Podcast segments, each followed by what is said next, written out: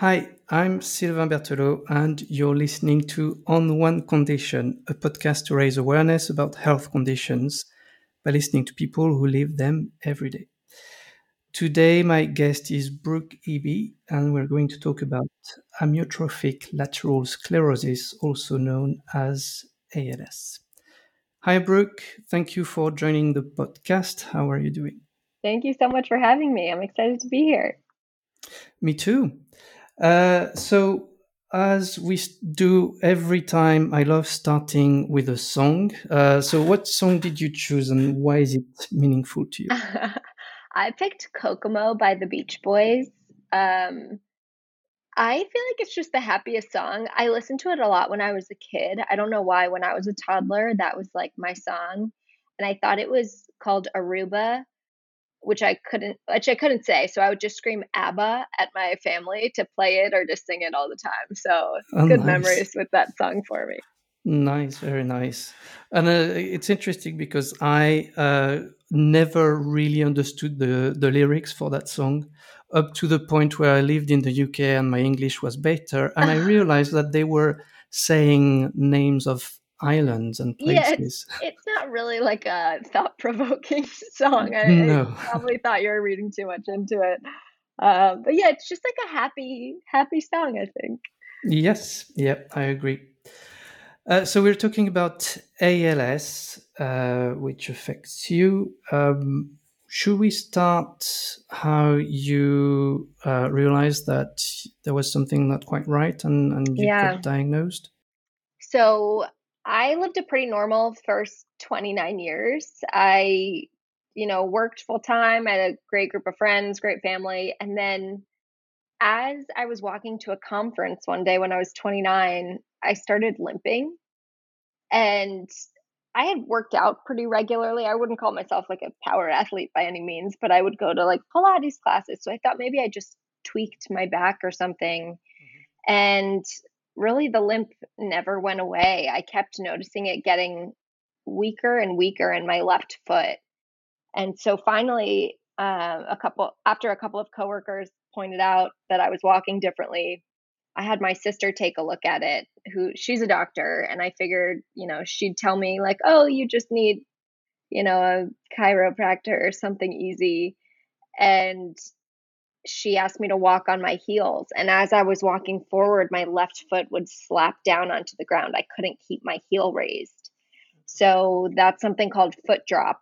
And it can happen if you, you know, pinch a nerve. It can be sort of a, a mild effect. But in my case, after going to a ton of P T and trying everything, it just wasn't getting better. So it really took me four years of appointments at that point to officially get a diagnosis. I went through every type of doctor, every type of test. With A L S, you have to rule out every other option. There's no test that comes back that says you're positive for A L S. You really have to cross off everything else before they can call it and diagnose you. Really? So it was four years of appointments. And at the four-year mark, I finally started getting weakness in my right foot, which was the only reason they were able to diagnose it as A L S, because they sh- it showed it was progressing throughout my body. Okay. And so I I've just had a ton of weakness in my legs since. My my muscles have atrophied quite a bit in my legs, so my calves are like little sticks at this point. Um, but yeah, it was it was a long process to get that diagnosis. And I think part of it is, you know, I'm not really what you picture when you think of A L S. I think a lot of people picture an older population or male potentially. And that's probably because like Lou Gehrig and Stephen Hawking are the faces of this disease. Mm-hmm. Um, but once we started seeing, you know, things lining up more and more with A L S, uh, we started realizing that a lot of what we knew about A L S was wrong. And I think that slowed down a lot of my diagnosis. Oh, okay. Uh, could you expand on that a bit? Yeah, I think, well, one, I was twenty-nine when I started getting symptoms. I don't think anyone pictures an, a younger person who seems very much alive to be given this fatal diagnosis. Mm-hmm. Um, two, it really wasn't in my family. And I thought a big chunk of it was hereditary. I thought that was something that just ran in families, but it turns out only only ten percent of cases are genetic in the A L S okay. world.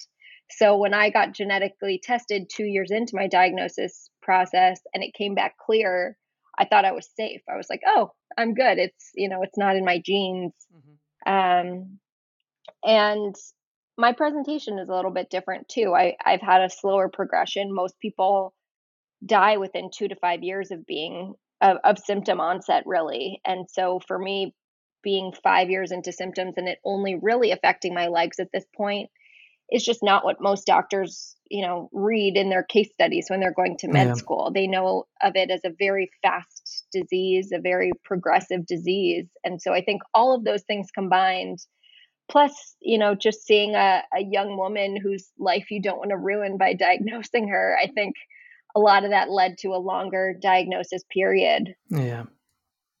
So usually the diagnosis is faster than four years then? I think it can, it always takes a bit longer than something like cancer, which you can scan for, yeah. or, you know, some diseases where you get a blood test and it's very clear you have something. Mm-hmm. Um, with A L S, you always have to rule everything else out. But I think four years is on the longer side of yeah. uh, of the spectrum.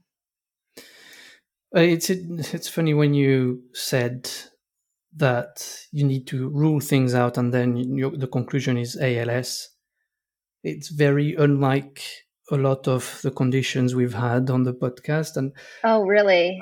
How how does it make you feel in a way that there's like the fact that there's no test and and is there not a part of you that thinks maybe it's not that? So not really. I don't really choose.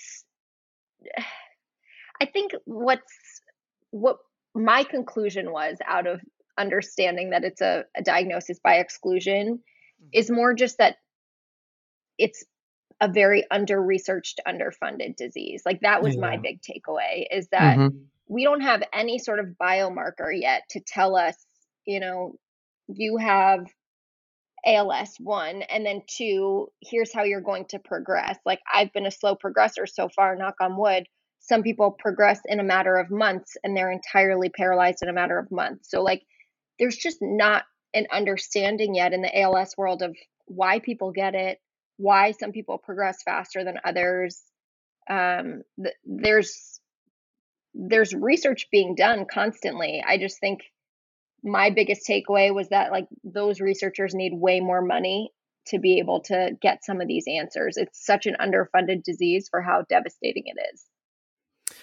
Yeah, and it's true for, unfortunately, a lot of diseases, conditions, um, and a lot of them rely on public funds or mm-hmm. like organizations that make it a mission to provide the funds that they couldn't get elsewhere. Right. Uh, yeah. It, it's a, it, un, unfortunately the, the situation we're in in our world. Yeah. And what's tricky with A L S is people become incapacitated so quickly or they die so quickly that one, they can't advocate for themselves because typically once you get diagnosed, like If you if you're told you have three months to live, six months to live, you're not going to spend time on Capitol Hill. You're not you don't have the ability to to really advocate for this disease and and make people understand why it's so devastating. And then two, it also leads to people thinking it's super rare because at one time there's not a lot of people living with it.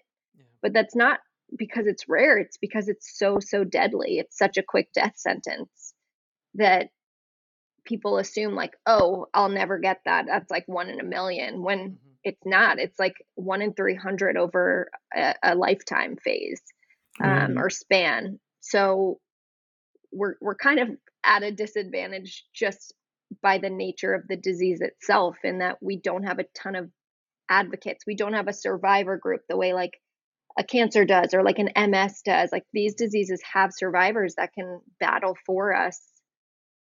battle for you, I suppose, if you're dealing with those conditions. Whereas A L S, we don't have that. Like I'm, I'm a really lucky case in that I'm a slow progressor. I still have my voice. Most people lose their voices really early on.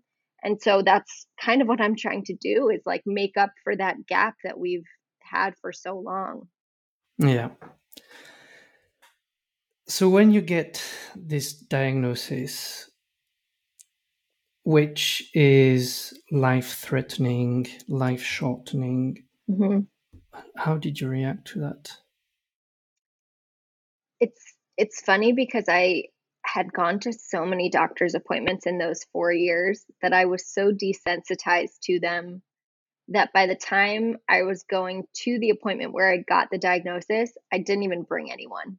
I'd been to so many appointments that I was like, it's just going to be another one where they say, you know, I have a weak left foot and they don't have a name for it. And I'm like, you know, this lightning in a bottle where no one can name what I have. So like, no, there's no point in people worrying about me. Then I go to this appointment and the doctor's running the same test I've had a million times. And for the first time after that test, he pulled up next to me and was like, I don't like what I'm seeing.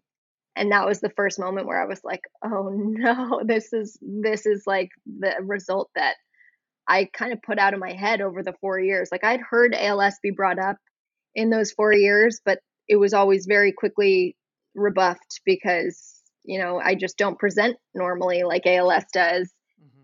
And so after that appointment, I kind of knew that was my destiny. He he told me, like, it's definitely a motor neuron disease. I want to set you up with an A L S clinic so they can actually give you a, a confirmation. And so I went home after that appointment and I kind of wish I had like filmed this time of my life because it's a little bit blank. Like I remember I crawled into bed with like a big bag of M and M's. And I think I read like a book a day. My my Goodreads numbers were off the charts because I was just like escaping in my head. Yeah. And I had a couple of my closest friends who knew I was going to that appointment text me being like, how'd the appointment go? Just thinking it was another appointment. And I just had to be like, not good, but like, I, I feel really weird right now. So I don't know if I am ready to talk about it. Mm-hmm. And then I had a call with my family where we were all just crying.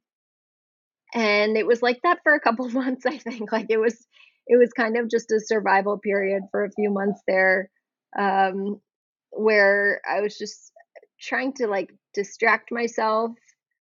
But then every now and then I would like Google A L S and then close out of the window and just start again. So it was, it was a rough few months. Oh, wow. Yeah, I bet. Uh, did you get any mental health support, anything that helped you accept the diagnosis and then try to move on?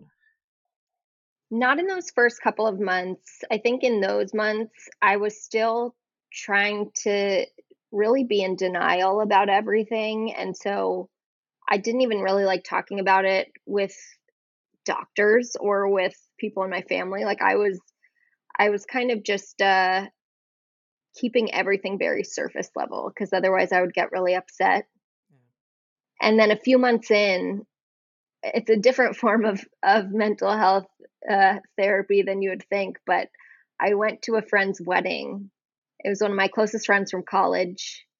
And I was a bridesmaid at the wedding. And so I was like, am I really going to walk in in a bridesmaid dress that's like a little too tight because I'd only been eating M and M's, and then with, with, with a walker, like that, I was using a walker at that point. And I was so embarrassed walking into that wedding, but I turned to my best friend since childhood who was there too. And I was like, this, it's just hitting me now. Like how embarrassing this is going to be. I don't think I can do this. Like we got to leave. And she was like, or what if we just made it super fun and like you're going to end up with a story out of it either way. So let's just like try to make it fun.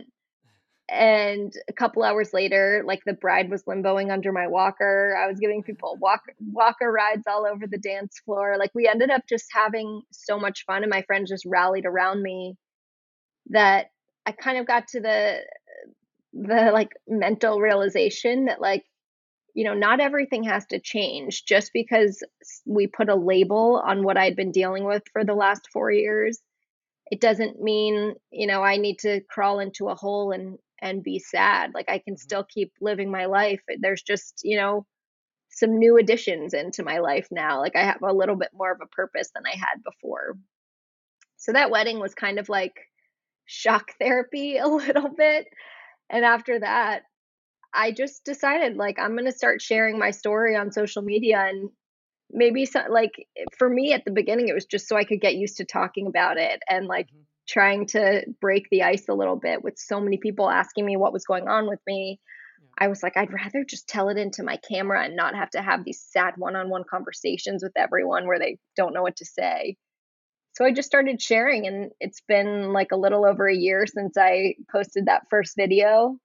And on social media, it's kind of just taken off from there. So it's been, it's been amazing, really. Like, I think A L S has brought a lot of good into my life. Wow, that's amazing to hear. Uh, I wasn't expecting to hear that at all today. Yeah.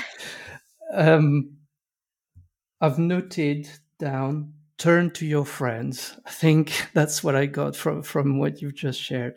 Yeah. Uh, but it's interesting, like the the advocacy part. I hear a lot about advocacy actually helping deal with the, the condition. Is that something you can relate to? A hundred percent. Like it, at first I would say it helped me talk about it. So it, it, it kind of like trained me to almost be a little desensitized to it, to talking about A L S. Like at the beginning, I think I would take everything in such an emotional and personal way. Mm-hmm. And now that I'm focused on teaching people about A L S and showing them, you know, someone like me can have A L S, it's, it's desensitized me a little, and it's allowed me to look at it from like a, you know, this is my life and we're going to make adjustments type of way. Mm-hmm. And then from there, it brought me a ton of community. I mean, I found support groups. I found other people living with A L S. I found people who know nothing about A L S, but are just interested in my story and want to follow along. Um, and the community online has been amazing. So I would say the advocacy piece, like, keeps bringing me new, great surprises. Yeah, that's great. And the power of communities is very obvious, and it's very good to yeah. be able to have that. I think that's a very good side of social media now. Yeah. Does advocacy lead you to um, be involved in research at all? It does. I, I'm involved in research from my A L S clinic mostly. So with A L S, you go to a clinic every three months and they basically tell you like where you've gotten worse, because inevitably you will have gotten worse somewhere. Um, but on the research side of things, they do a lot of trials. What's tricky about clinical trials and that type of research is that with A L S, they expect people to die so quickly that the trials are really only available to people who have been having symptoms for two years or less. Okay. Yeah. When I got diagnosed, I had been having symptoms for four years. So I was already past that point where I could be included in trials, which, you know, isn't great. I understand the the data behind it, because like they don't want you to enroll in a trial and then die and then not be able to collect that data. And I understand I'm an outlier in that I progress slowly. But I am able to do things like expanded access to trials where I can still get access to the drugs, but my data doesn't really My data doesn't, you know, help the trial by any means. So I'm involved, I'm in, as involved as I can be on the research side. Um, but my role I've really taken on is fundraising for A L S research. Like I said, it's such an underfunded disease, and, you know, the government funding really is not comparable to what it is for other diseases for A L S. And so I've focused on trying to fundraise as much for A L S research as possible, because that's ultimately where we're going to get some kind of answer. Yeah, I fully agree. Um, so on your on the topic of like having slower pro- progression mm-hmm. than than most, do you have a, a feel for how slower you're progressing, and if if it has a an impact on your life expectancy in a way?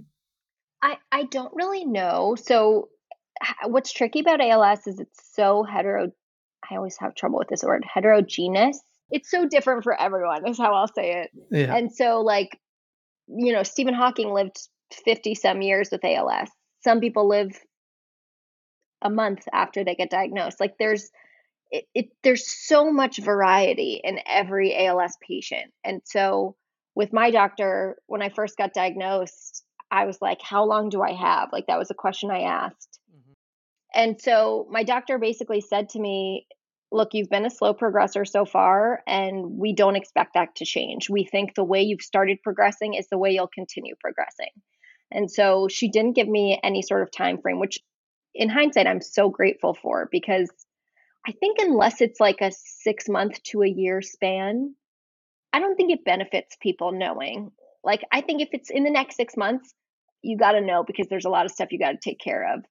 But if they say, you know, it could be two years, it could be like ten years, it could be twenty years, who knows, then you can still kind of live in the denial with some normalcy too, which is kind of how I've chosen to do it. Well, yeah, and, and, and I guess if it's ten years or twenty years, it, I assume that's not something that defines you anymore. Yeah. I mean, even I think if it is two years and I, I don't know about it, mm-hmm. I still think it's better to live a little bit in that denial yeah. where I can still act like I have a normal life. Yeah. No, it makes sense. So you mentioned that for the moment, it only affects your legs. Mm-hmm. And you mentioned that you needed a walker to go to your friend's wedding. How does it affect your mobility? I went from using a cane to a walker to a wheelchair in in like a seven month span. It was really fast. So when I say I'm a slow progressor, it's crazy to think about that's considered slow. Like I lost the ability to walk in half a year. Um, so I've been lucky, but it's weird. It's like the luckiest of an unlucky case. So I use a wheelchair pretty much full time now.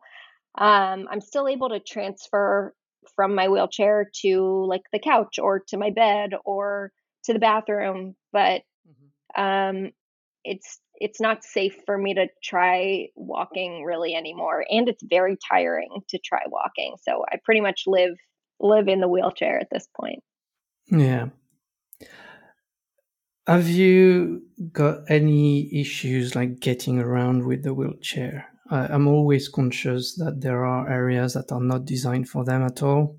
Do you find I, that? I, yes, but like my neighborhood. So I moved, I moved here about a year ago, um, right after my diagnosis. I moved here to be closer to my family, and the neighborhood that I'm in was built in the last like seven years. So it's so accessible. Like everything has ramps, everything has automatic doors. The the roads are smooth. Everything is very accessible because it's so new, and I think that contributes to my good mood a lot, is because I find it easy to get around. Mm-hmm. But when I go to like a friend's house, or when I go to, you know, an older neighborhood, I'm reminded that like this world is just not yet fully accessible. And it, like this past weekend, I went to a friend's house who like everything is on one floor, but just to get into the house, there's three long steps away from each other. Um, and they're like, at a turn, so you can't even really put a ramp there. Like it just took us thirty minutes to even get me in the house. Mm. And I'm like, man, this is why disabled people can get so frustrated, is because yeah. like nothing is easy. Luckily in my neighborhood, things are easy. So I, I try to stick around here pretty often. Yeah. Well, yeah, I would do the same. Yeah. Uh, but I, I guess that's something you realize only when, when you have to, to be in a wheelchair, because It's yeah. never something I even paid attention to before. Yeah. I mean, even before this, like I'm sure I used handicapped bathrooms. I'm sure I used those stalls. Like I think about it and I'm like, I definitely would go in the bigger stall if people were in the other bathroom stalls. And now when someone walks out of a wheelchair accessible bathroom, and I'm sitting there in a wheelchair, I see the moment of panic in their eyes. And I'm like, I'm sure I did it too. Like, don't stress about it. Yeah, yeah, yeah. Um, so how is it progressing at the moment? And then looking in the future, do you know how it's likely to progress? Not really. So the way it's progressed so far, it started in my left foot and kind of crept up my left leg. Then a couple of years later, it started in my right foot and has been creeping up my right leg. So at this point, my right leg is still stronger than my left leg, but both are very weak. Um, I also have some ab weakness as well, like my core. Um, but that's really the only, and those places have been hit hard. Like my left leg at this point doesn't really do anything. It's just kind of a limb attached to me. Like there's no okay. function. Um, my right leg can still kick out a little bit. Um, but yeah, the, my lower half of my body at this point is like very minimally useful. I don't know how it's going to progress. I know with A L S, they expect every single muscle to be affected. You're expected to go fully paralyzed. That also affects your voice, that affects your swallowing, that affects your breathing. So that's ultimately like when once you start having respiratory issues, that's when things start getting really serious because, you know, if your lungs are getting super weak, you're not able to breathe on your own. You either, you know, pass away or you go onto a machine that can help you breathe. Yeah. And so I, I don't know how it's going to progress. Like there's no map of what's going to happen next. I think that's what's the scariest part is that like tomorrow I could wake up and my finger could start feeling weak. And then I'm like, okay, I guess my hand is next. Or I could wake up without, you know, I could be slurring my speech tomorrow. I have no idea. And so it's scary, the unknown. Yeah. When you say weakness, is it like your muscles that you can't use anymore? But do you do you still have feelings in your legs? Yes, I have yeah. full sensation. It's just the muscles that stop working. Like my brain basically cannot tell my foot to move anymore. Okay. It like it tries to send the message, but there are things called motor neurons that are basically allowing those messages to be sent. Mm-hmm. And with A L S, the motor neurons are what's dying off. So you, that connection, it's almost like if you were to flip on a light switch, but someone cuts the cord between the light and the switch. Yeah. Like you're telling it to move, but there's nothing to translate that message. Okay. Is it frustrating? Like, it, do you have a feeling of frustration to, to not be able to, to order your muscles to do what you want? At times, I would say, like when I'm in bed, and I'm trying to roll over and I have to manually grab my leg and move it. Like those are the times where I'm like, everything's just a little bit harder every yeah. day. And I try to translate my frustration into like humor and laughing about it. Like that's the only way I can manage through all of this is just kind of laughing about it and being like, I don't remember anything being this hard before. Um, But yeah, there's there's a lot that's that's frustrating.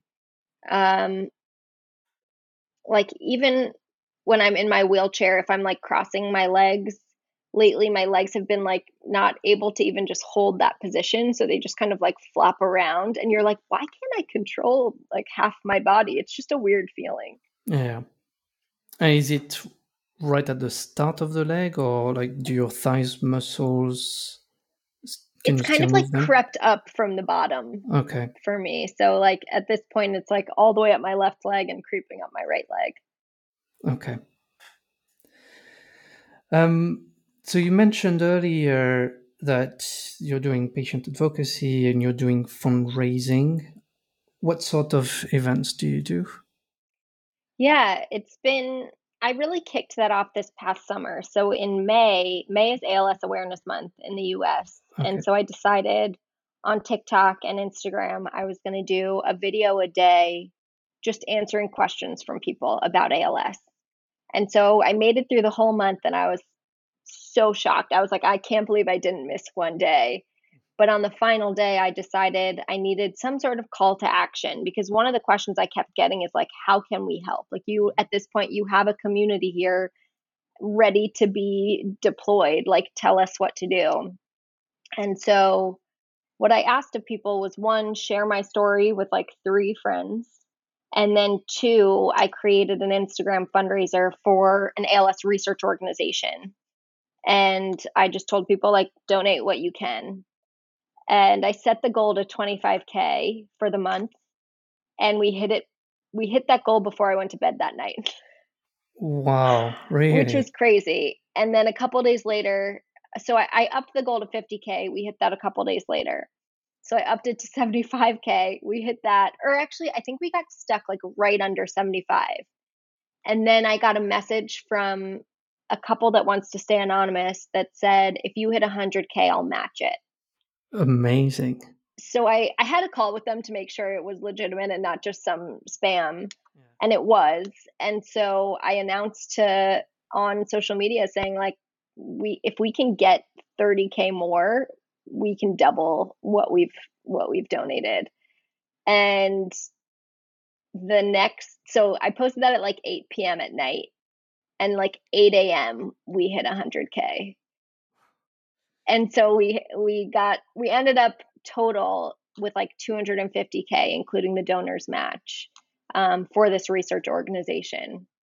And so after that, I was like, damn, like I, I've never done the fundraising thing before, but like people want to help. Like it was so many strangers were donating. Like I only have so many friends. Most of them were just internet strangers that wanted to support. And so that has kind of been like my form of advocacy, or my form of fundraising, mm-hmm. is, you know, getting people from social media involved, and then ideally trying to find like anonymous donors that want to match. Um, we found a couple of those that say like, if you get twenty-five K, we'll, we'll pitch in twenty-five K. So it's been almost like a fun, I, I was in sales for a long time, um, in the tech world. And so it's it's almost been like a sales challenge where I'm like, how do I get people invested enough in this story that they want to take action on it? Yeah, well, it's, it sounds incredible. And again, a very good example of how social media can help. Yeah. I love the idea of share with three friends. And that's one of the reasons why I started the podcast, because yeah. sharing, raising awareness goes a long way to people accepting and understanding conditions better. Yeah, I think like the whole storytelling aspect is so important, because like my mom is always like, Brooke, people aren't tied to A L S. Like that's not what they're tied to. They're tied to like you and your story. So like you need to keep telling your story, because if you if you look at A L S, like the disease is really depressing. All you hear is like there's no cure. It's very quick death sentence. It's underfunded. Like it's all these things where you're just like, this is such a bummer. Like, why would I spend time? I don't want even want to research into this more, because it's just like getting me down. Yeah. But what I'm trying to do is make it a lot more conversational and approachable just by like living my life publicly. Mm-hmm. And that way people can, can kind of associate A L S with a face as opposed to just, you know, depressing statistics. Yeah. Yeah. And you forget the numbers anyway. But you're true. That's true. You'll remember the stories. Right. How does it affect your ability to work? Has it had any impact? So I work, I've worked at Salesforce, which is a big tech company, for the last seven years. Actually, today is my seven year anniversary. I, I didn't even know that, but they test, they texted me this morning and they said, happy anniversary. Congratulations. So thank you. And so before COVID, I worked first in their San Francisco office, then in their New York office. And I had been limping throughout that time frame. That's where all my coworkers were the ones who were pointing it out. Yeah. With COVID, we all went remote. And during that time, I decided to move back closer to my family in Maryland. And that was right when I was getting diagnosed. Like that's when my symptoms were getting worse. Mm-hmm. So I wanted to be closer to family. Um, but with COVID, because I was already remote and I told my employer about what I was going through, they just kept me on as a full-time remote employee. So now I'm able to, like, you're looking at my desk right now. I, this is my work desk. I work out of my kitchen most days. Mm-hmm. Um, and my job is mostly being on calls all day, on Zooms all day, and just talking with partners and building relationships. So I'm really lucky that my job is catered to any kind of disability because I get to work out of my home. Yeah. I know a lot of people in my support group were like nurses or teachers, and those jobs you you really can't do once you start losing mobility because, or when you lose your voice, because it's it's just too much on the body for someone going through A L S. So I'm really, really lucky that I've I picked tech, first of all. I, I'm glad I picked the field, but also that I've been able to to keep working. And I, I plan to keep working because Salesforce has been, they they've actively tried to make life better for me. And it's not just, you know, the job portion, but I've shared my story with Salesforce. I had the opportunity to share it at our company kickoff in front of all seventy thousand plus employees. And they raised like half a million dollars in a week really? after I shared my story.